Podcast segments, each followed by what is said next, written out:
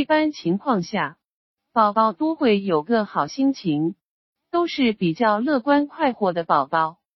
当宝宝遇到一些不开心事情的时候，爸爸妈妈就应该就事论事的跟宝宝进行交流。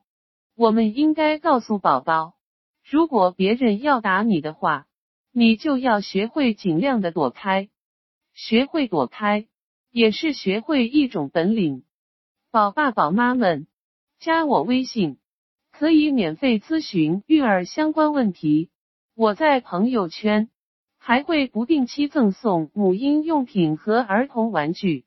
微信号：一四二二五八一四三零。再说一遍，微信号：一四二二五八一四三零。记住了吗？一四。二二五八一四三零，有那么一次，爸爸教儿子如何摔跤。当别人把你压在身子底下时，如何想办法逃脱？结果儿子很快学会摔跤。又有一天，我去幼儿园去接儿子，见儿子非常兴奋的站在操场上。准备把那个总是打人的小朋友绊倒，没想到那个小朋友反应非常快，迅速的躲开了。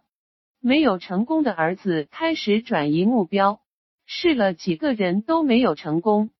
但一转眼，我发现他把一个高他一头的男孩绊倒了，那男孩嘴角流血，哭得很厉害，而我的儿子却非常得意的站在一旁。像个胜利者，我马上冲上前去，让儿子道歉，并拿出巧克力安慰那个孩子。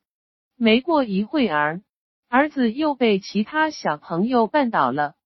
这次为了博得同情，他也不停的哭，并拉着我回家。次日，我和儿子谈摔跤的事情，我说摔跤挺好玩的。但是下次和同学摔跤的时候，能不能先和同学打个招呼，说我们一起摔跤玩吧，而不是突然袭击。即使正面的突然袭击也是不可以的。也许别的小朋友想跟你拥抱，你却把别人摔倒了。如果在知情的情况下，你们就要愿赌服输，不能被摔倒了就哭。此后。儿子在这方面做得很好，和其他小朋友也都玩得很开心。在我看来，无论生活上遇到什么样的人，遇到什么样的事，都应该学会调节好自己的情绪，要让自己的情绪不要为之而起伏，这样才会得到大家的喜欢，自己也可以活得更开心。因此。